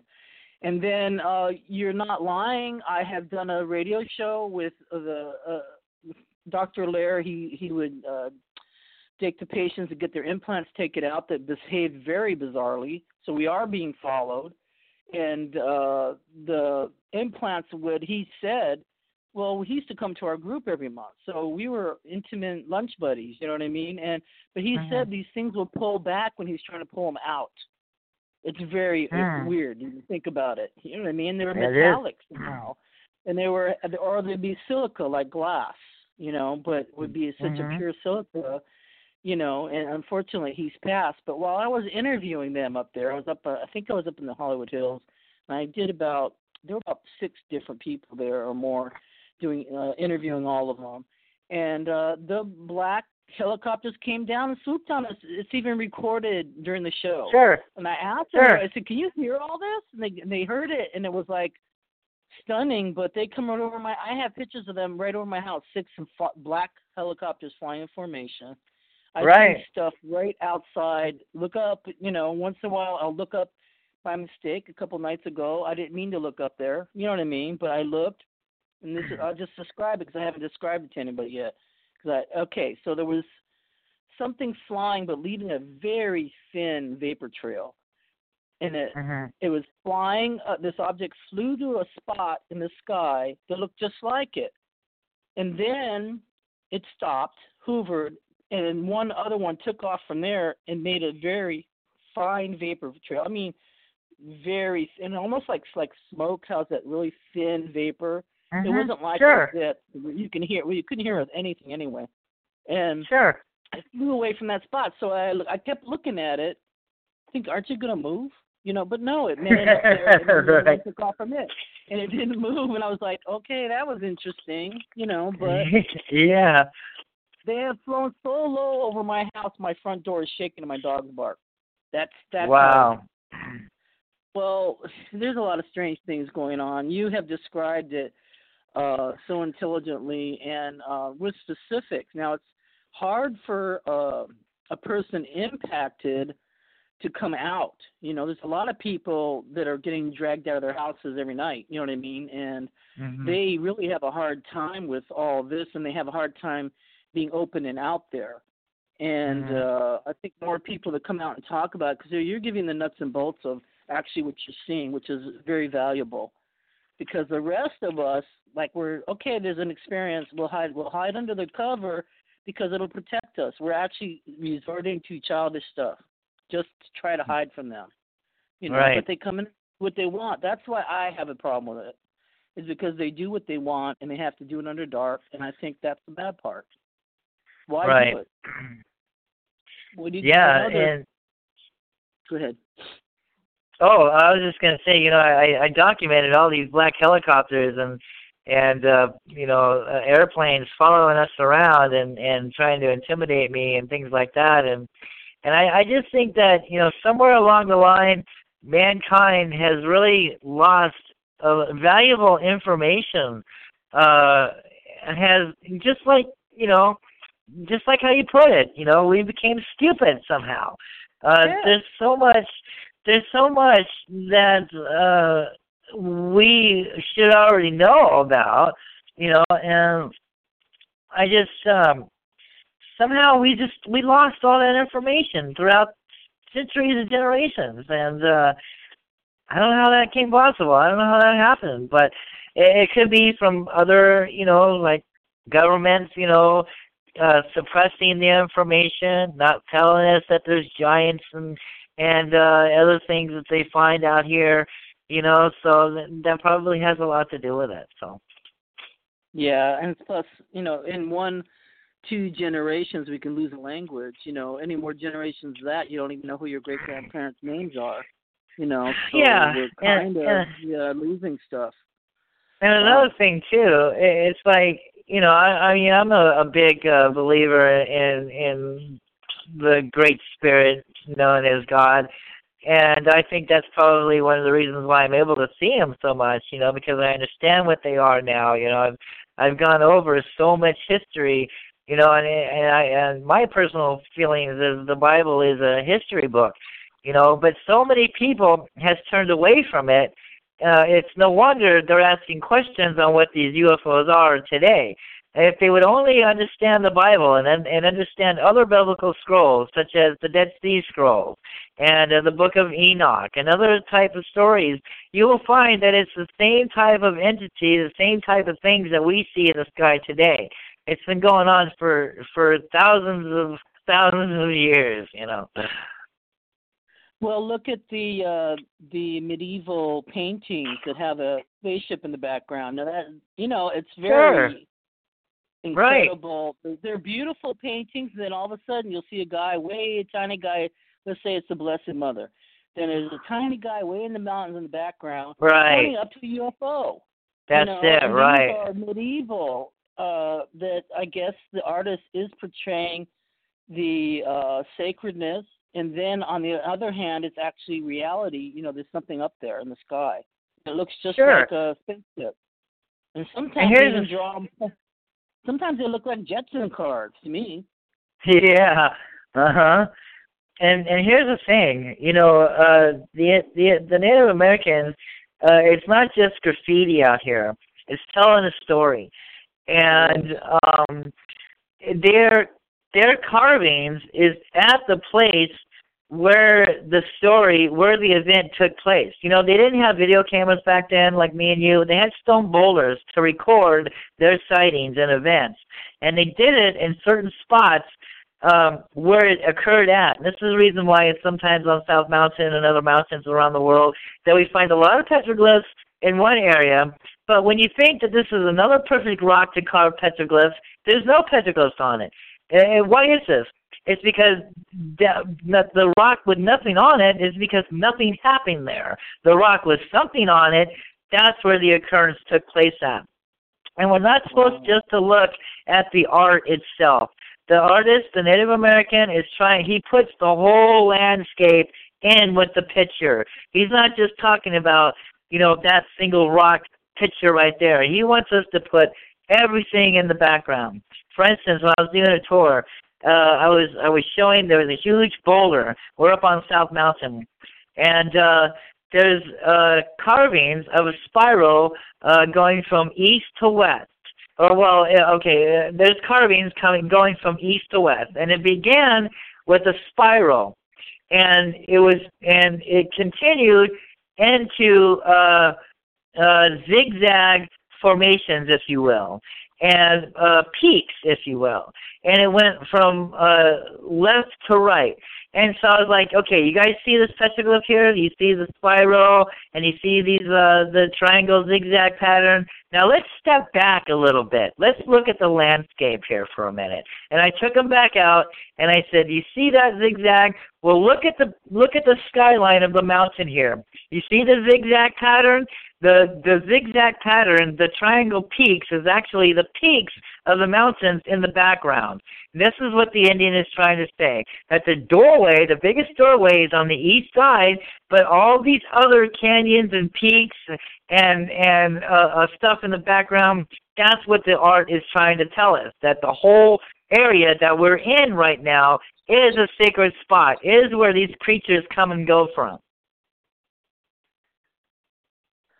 That's just fascinating. Yeah, it's it's really that's that's one way to understand these petroglyphs. Yeah, it's uh, your the point of view that you're giving is just really awesome. I hope you uh do many tours. So uh, you can get a hold of Jeff Woolwine. He's uh, tell him again where we can get a hold of him. I want to say this throughout the the whole show because uh, it's important they get a hold of you and people that have ideas or an um, artist or an editor or anybody else out there would like to join in and help. Uh, tell them to find you again. That's awesome. Thank you. Uh, you know, um, um, the best way to get a hold of me is on Facebook, uh, Jeff Woolwine, aka Petroglyphs in the Sky. It's all one word. Um, you know, I, I needed to to name my website and and my work that I do on the petroglyphs and what better way because you know the petroglyphs we see them on the rocks but now we're seeing them in the sky now you know we see the petroglyphs of the flying serpents we see the petroglyphs of the light and that's exactly what's going on it's a representation of the carvings that the Indians saw thousands of years ago and that we we continue to see in the sky today so the best way to get a hold of me is Facebook, and I get a lot of messages from people all over around the world. It's awesome. I love it. People sending me the exact same type of footage uh, of, of flying snakes and flying entities and other rock carvings from around the world, and and I try to decipher it for them. I give them I give them my interpretation on it, and I give them you know what the Indians would say it would be. And uh, you know, when I first came out with this, uh, I'm I'm trying to tell some of these other people, some of these other skywatchers, you know, sure, there could be spacecraft, but this is something else. You know, it's it, it's another creature, it's another life form. And at that time, they just thought it was crazy because uh, even the UFO Hunter show was telling me, now Jeff, don't go saying that these things are spirits. Don't go saying these things are angels. Don't go saying it's another life form. He's like, you're filming some bizarre stuff, and the public isn't ready for this. Well, this was like 15 years ago, and I'm telling him, look, the public better get ready for it because this is what's going on here. And now, 10 years later, people are starting to, you know, see the exact same flying snakes, flying formations, flying orbs, flying diamonds, you know, and and it's awesome when they when they sent me a, a videotape of one or a photograph, and I'm like, wow, that's so cool, and, and they're ecstatic, you know, because they you know saw the exact same same thing that I that I was filming, you know, way before you know anybody else was talking about what these things are. So I believe that I got this thing going, and it's only a matter of time when people start understanding what these things are, go out to the mountain and watch them for a period of time, make up their own mind, you know, on what these things are, and and uh, you know, I, I'm I'm just uh, I'm overwhelmed at it all, and it's really it's, it's really great that everybody is becoming aware of this, and and now you know because of my work, I believe that people are looking more at the uh, petroglyphs in another angle now, and in, in another way, and uh, they're really trying to understand them more uh, because they are seeing strange things in the sky, and and it's really not adding up to what Hollywood is telling us what they are, and it's not really adding up to what the government is telling us what they are, you know. So it, it's it's uh, it's awesome that people are are more interested now, and uh, I'm just glad that you know I, I got it all started, and and uh, it's awesome, and I'm really blessed. You really are, and uh, as, as just remain strong and stay on your track because there's somebody. Uh, to it seems like there's different people for every facet of what's going on here. You know, everybody has a different set of, of skill sets, and Sure. uh, they're all you know if we all put them together and uh, but little by little everybody is kind of waking up to that. Uh, you know things are happening around you. Some people have always known it they seem to be open people. Some people will say it's not happening even if it's right in front of their face. You know what i mean? Yeah. they're not going to see it. You can stand Yeah. there. But but once in a while something will happen. I had uh some clients uh, uh, there was a couple of them and they were up in they went uh in san pedro south of where i am. I'm in los angeles but people uh, this is san pedro south and you can go up and climb in some San Pedro hills. And anyway, everybody was out at night, and there was like a group of eight to ten went together hiking up in the mountains. Uh, they're not huge mountains, but they're just mountainy uh, area there. And they turned around, and they this is what they thought. They thought they saw a crack in the sky, and Mm. they saw all kinds of Hubble-like pictures, like a whole Mm. all these universes and planets and everything in there. And they Awesome. thought you know, they all yelled because they thought it's the end of the world. So a couple of them kind of fell down, thinking it's over, but then it closed up again. So I think sometimes people are meant to see certain things, and other people, you know, they're not ready for it, and they're, uh, you know, I have been attracted to certain, even certain movies of uh, how the end's going to be, and some of it. I think Stephen King's The Stand.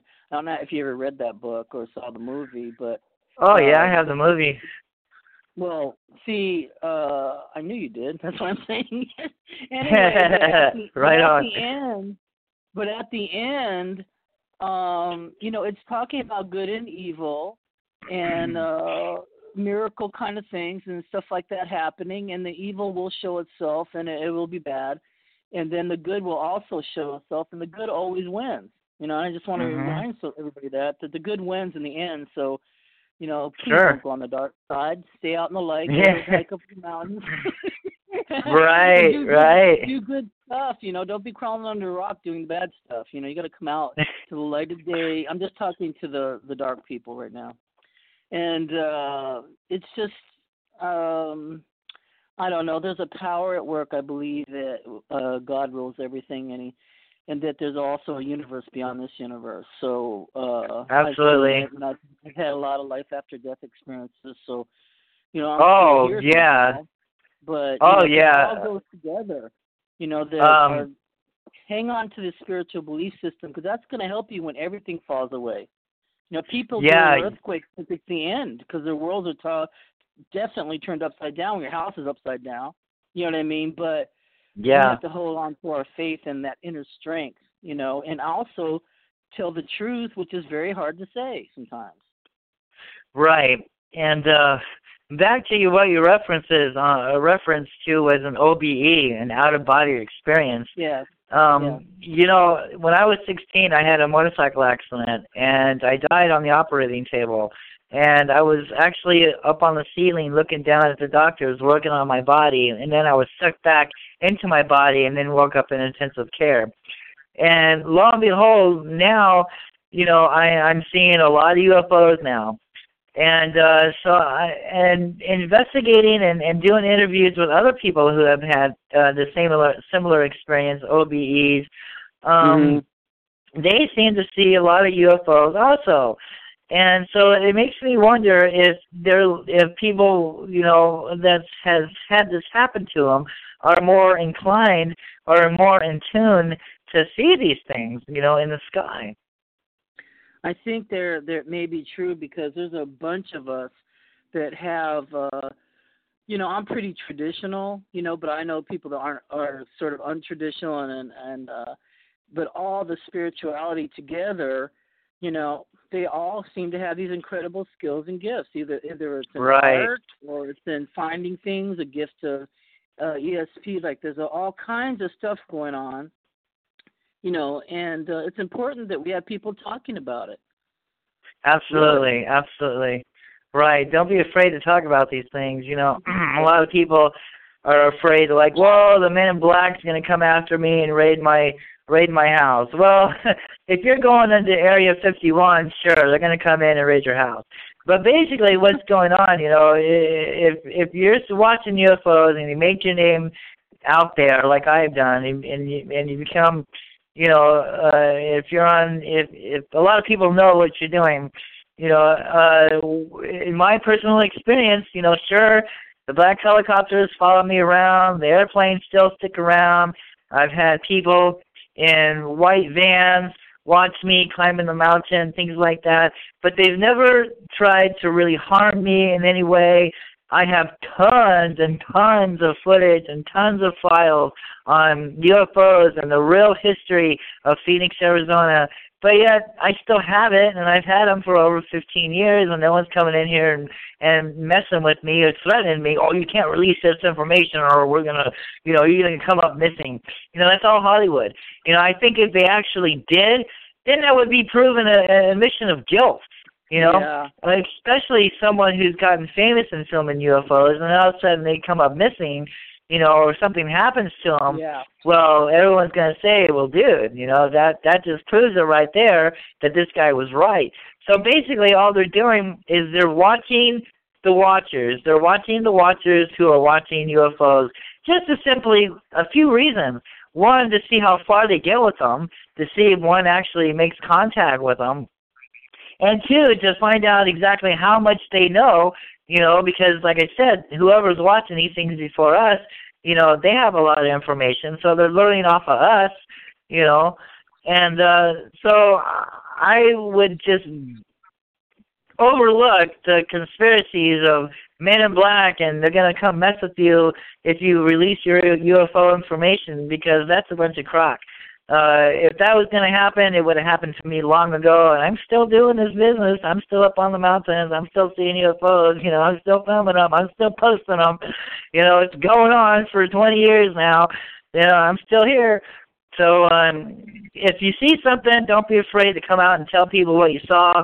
Uh, if you see them on a regular basis, always get a camera going. Always have some kind of evidence because you know he can talk all day, and you know what you saw, but the real proof on, on what you what you've seen is the video and the photographs. You know, and the more evidence that, the more proof that we get of the UFOs, the the better the hoaxes of these spacecrafts and alien abductions and taking cows up and all this other crazy crap, you know, will be hogwash.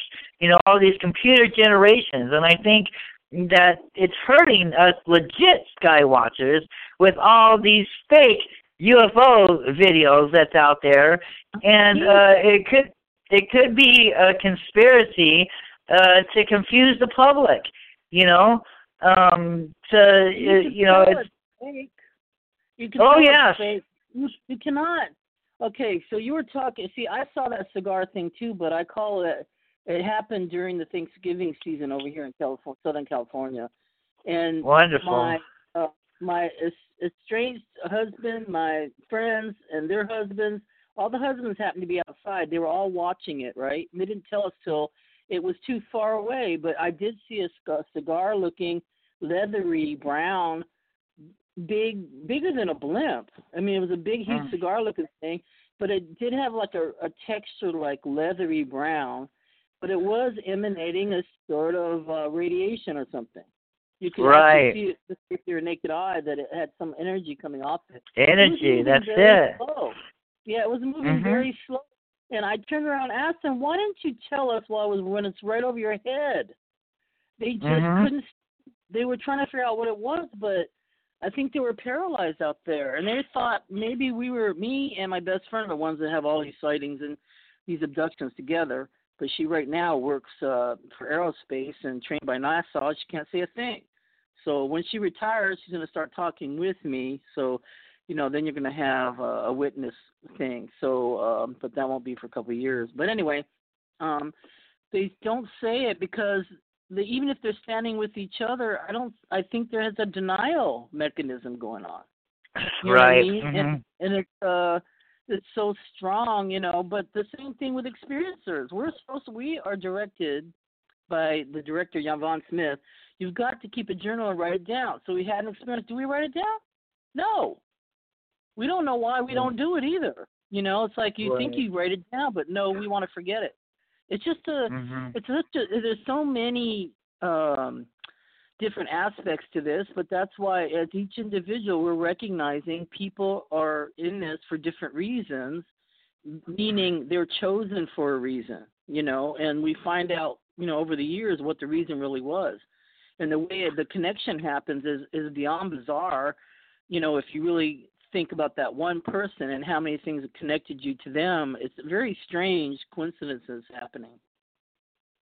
Right. Um, you know, another point that I'd like to raise, uh, you know how, you know, everybody, like, uh, for instance, the Phoenix Lights, um, when people see it and they take it to the news, or, you know, we we, we still get news reports out here in Phoenix of the lights. We just had one, I think, last week, week before. I'm not sure when it when it was, but um, you know, they uh what's going on and, and then the government comes back you know says oh we were dropping flares well i've seen i've seen exactly what they're doing.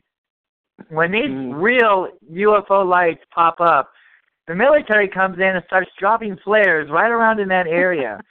Um so we got flares plus we got real ufos out there and it's you know to the untrained eye it's hard to make out the difference and so if anybody Mm. calls and tries to report it, they can legitimately say, yes, we were out there on such and such a time and such and such a date, such and such a place, dropping flares. And it's not a lie because they really were. You know, but to the untrained eye, un, you know, there was it's a cover up, it's a conspiracy. There, you know, when the lights come in, they start dropping flares. Hello? Right. And you know, uh, another point I'd like to uh, to reference, you know, uh, before I started really getting into this during my investigations, we have a, a nuclear power plant. It's called the Palo Verde Power Plant. It's uh, a few miles uh, out outside of Phoenix, Arizona, and uh, it powers a few states here on the west coast. And um, so uh, in 2004, they uh, the news announced that they were shutting down some of the nuclear power plant, and they were going to turn on the electrical power plants around the valley to keep our lights on. Well, that's the same year when I'm watching these lights hover over the over the electrical power plant on the east side of South Mountain. They're absorbing the energy. That's my opinion. That they're absorbing this energy. And uh, the same year of 2004, the whole grid here in Phoenix went down, and it shut down office buildings, it shut down houses, it shut down uh, uh, business owners and things like that, and they had had to call in a whole new grid from California on a 16 wheeler that took about a month to get here. It could only go like maybe my 10 miles an hour. It was so huge. And, you know, so I'm thinking, you know, well, what uh, is the possibilities that because it was the same time, you know, what's the what's the chances that these UFO lights, the Phoenix lights, actually uh, drew too much power that it shut down the grid? And I think the government knows this, and I and I have seen photographs of lights over that power plant. So what's to say, you know, that, that the government knows that these lights are absorbing energy, and if they're over the nuclear power plant, that it could cause an accidental meltdown. So they shut it down and they turn on the electrical plant to um, attract these Phoenix lights to the electrical plant, to the electrical, because if anything was to happen, it'll just shut down the grid. It won't blow up half the west coast.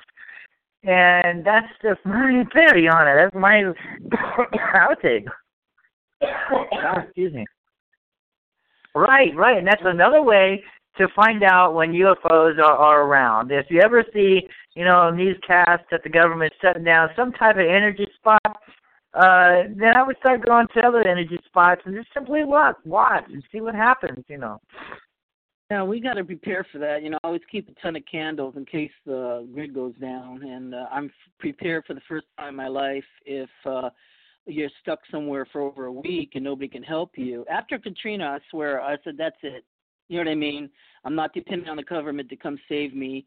Eventually they'll get here, but I'm gonna have I have everything for a week now, and Right. uh, know, everybody just be, you know, to me, I, my higher power is the biggest power, but I still don't want to stay here miserable for a week waiting for them to come get me.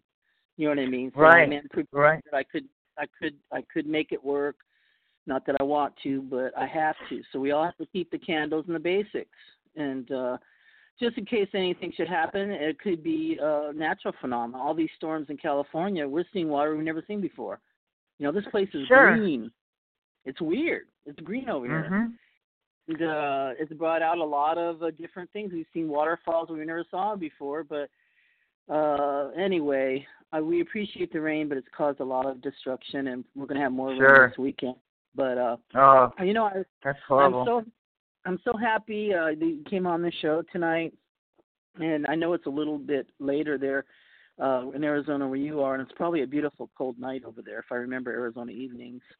yeah, it's getting kind of chilly out here. Um, I know. you know, is, I know. yeah, you know. Uh, here's another uh, another uh, fair. Do you have do you have any time to to, to still talk, yeah, I have do you a- have I go? do. I do have a. I do have a little more time. Go ahead. Okay, uh, here's another theory that uh, I've been working on. Um, you know, this uh, we read in the Bible, First Thessalonians. Uh, this is what the uh, the Catholic priests and the preachers talk about uh, when they reference the rapture. And uh, when we read this, it says that we will be caught up into the clouds to meet the Lord to be judged. Well, that's kind of when you look at what happened to the Hohokam, which means the people who are gone, the people who are missing. Uh, it seems like that's in a way that's what happened to the Hohokam, that they were raptured up into the air, because there's so many petroglyphs out there. Uh, not only were they taking them up into the sky and never, and some of the people that these lights and UFOs took away uh, would not come back. Some of them would come back. There's a lot of petroglyphs out here where they're actually playing the entities and mankind are playing with each other up into the sky. There it's like a type of game or whatnot.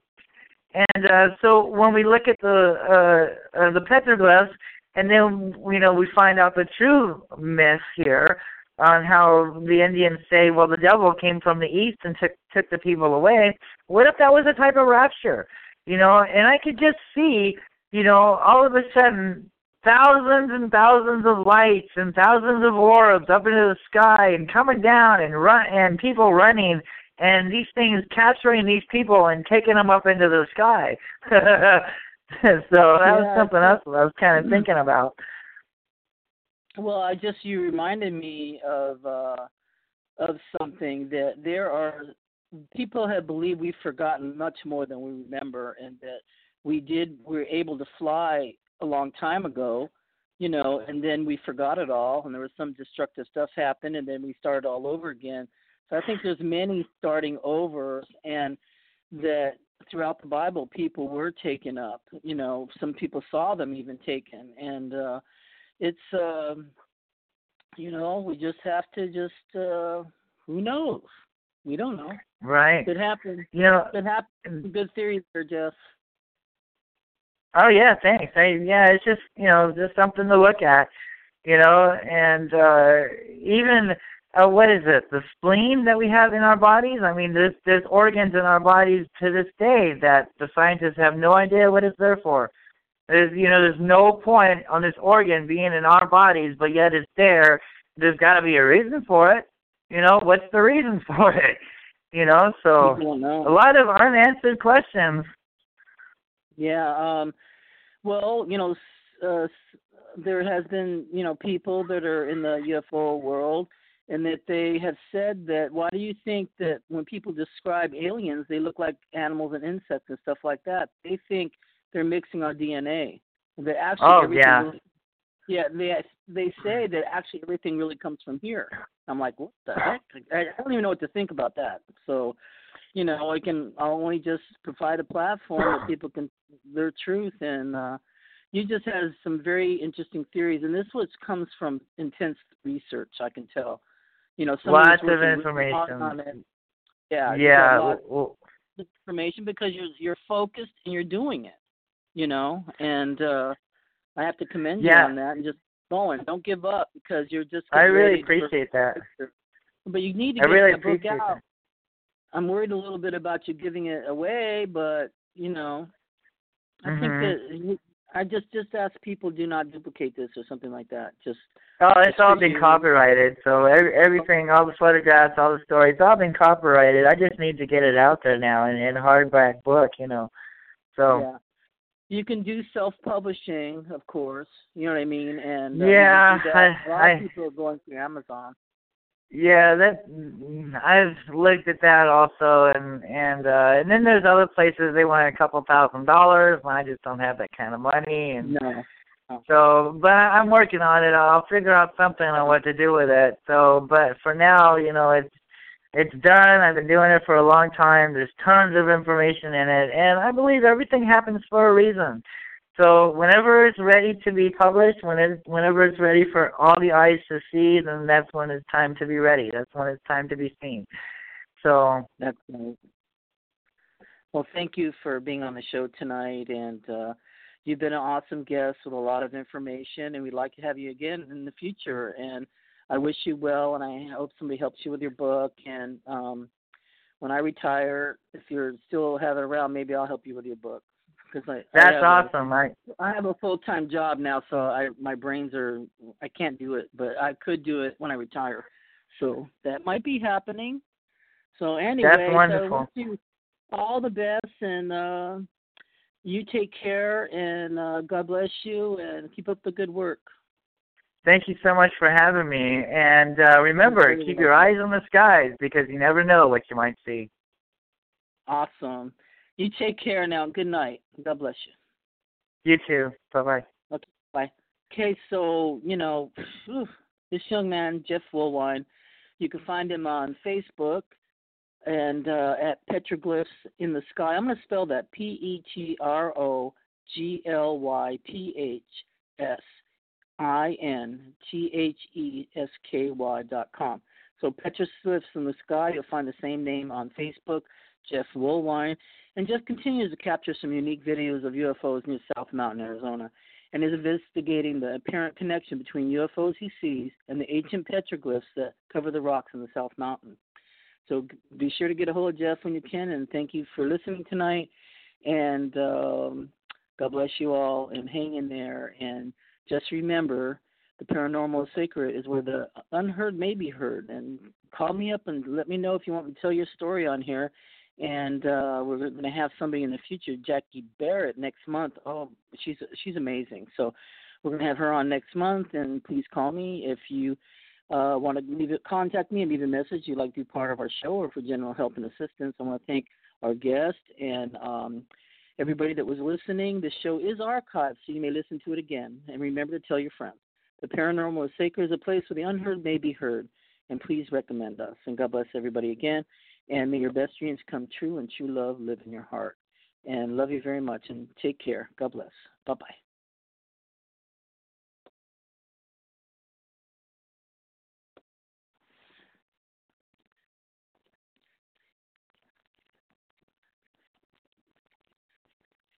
With the Lucky Land slots, you can get lucky just about anywhere.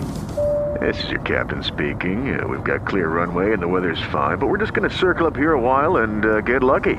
No, no, nothing like that. It's just these cash prizes add up quick. So I suggest you sit back, keep your tray table upright, and start getting lucky. Play for free at LuckyLandSlots.com. Are you feeling lucky? No purchase necessary. Void where prohibited by law. 18 plus terms and conditions apply. See website for details.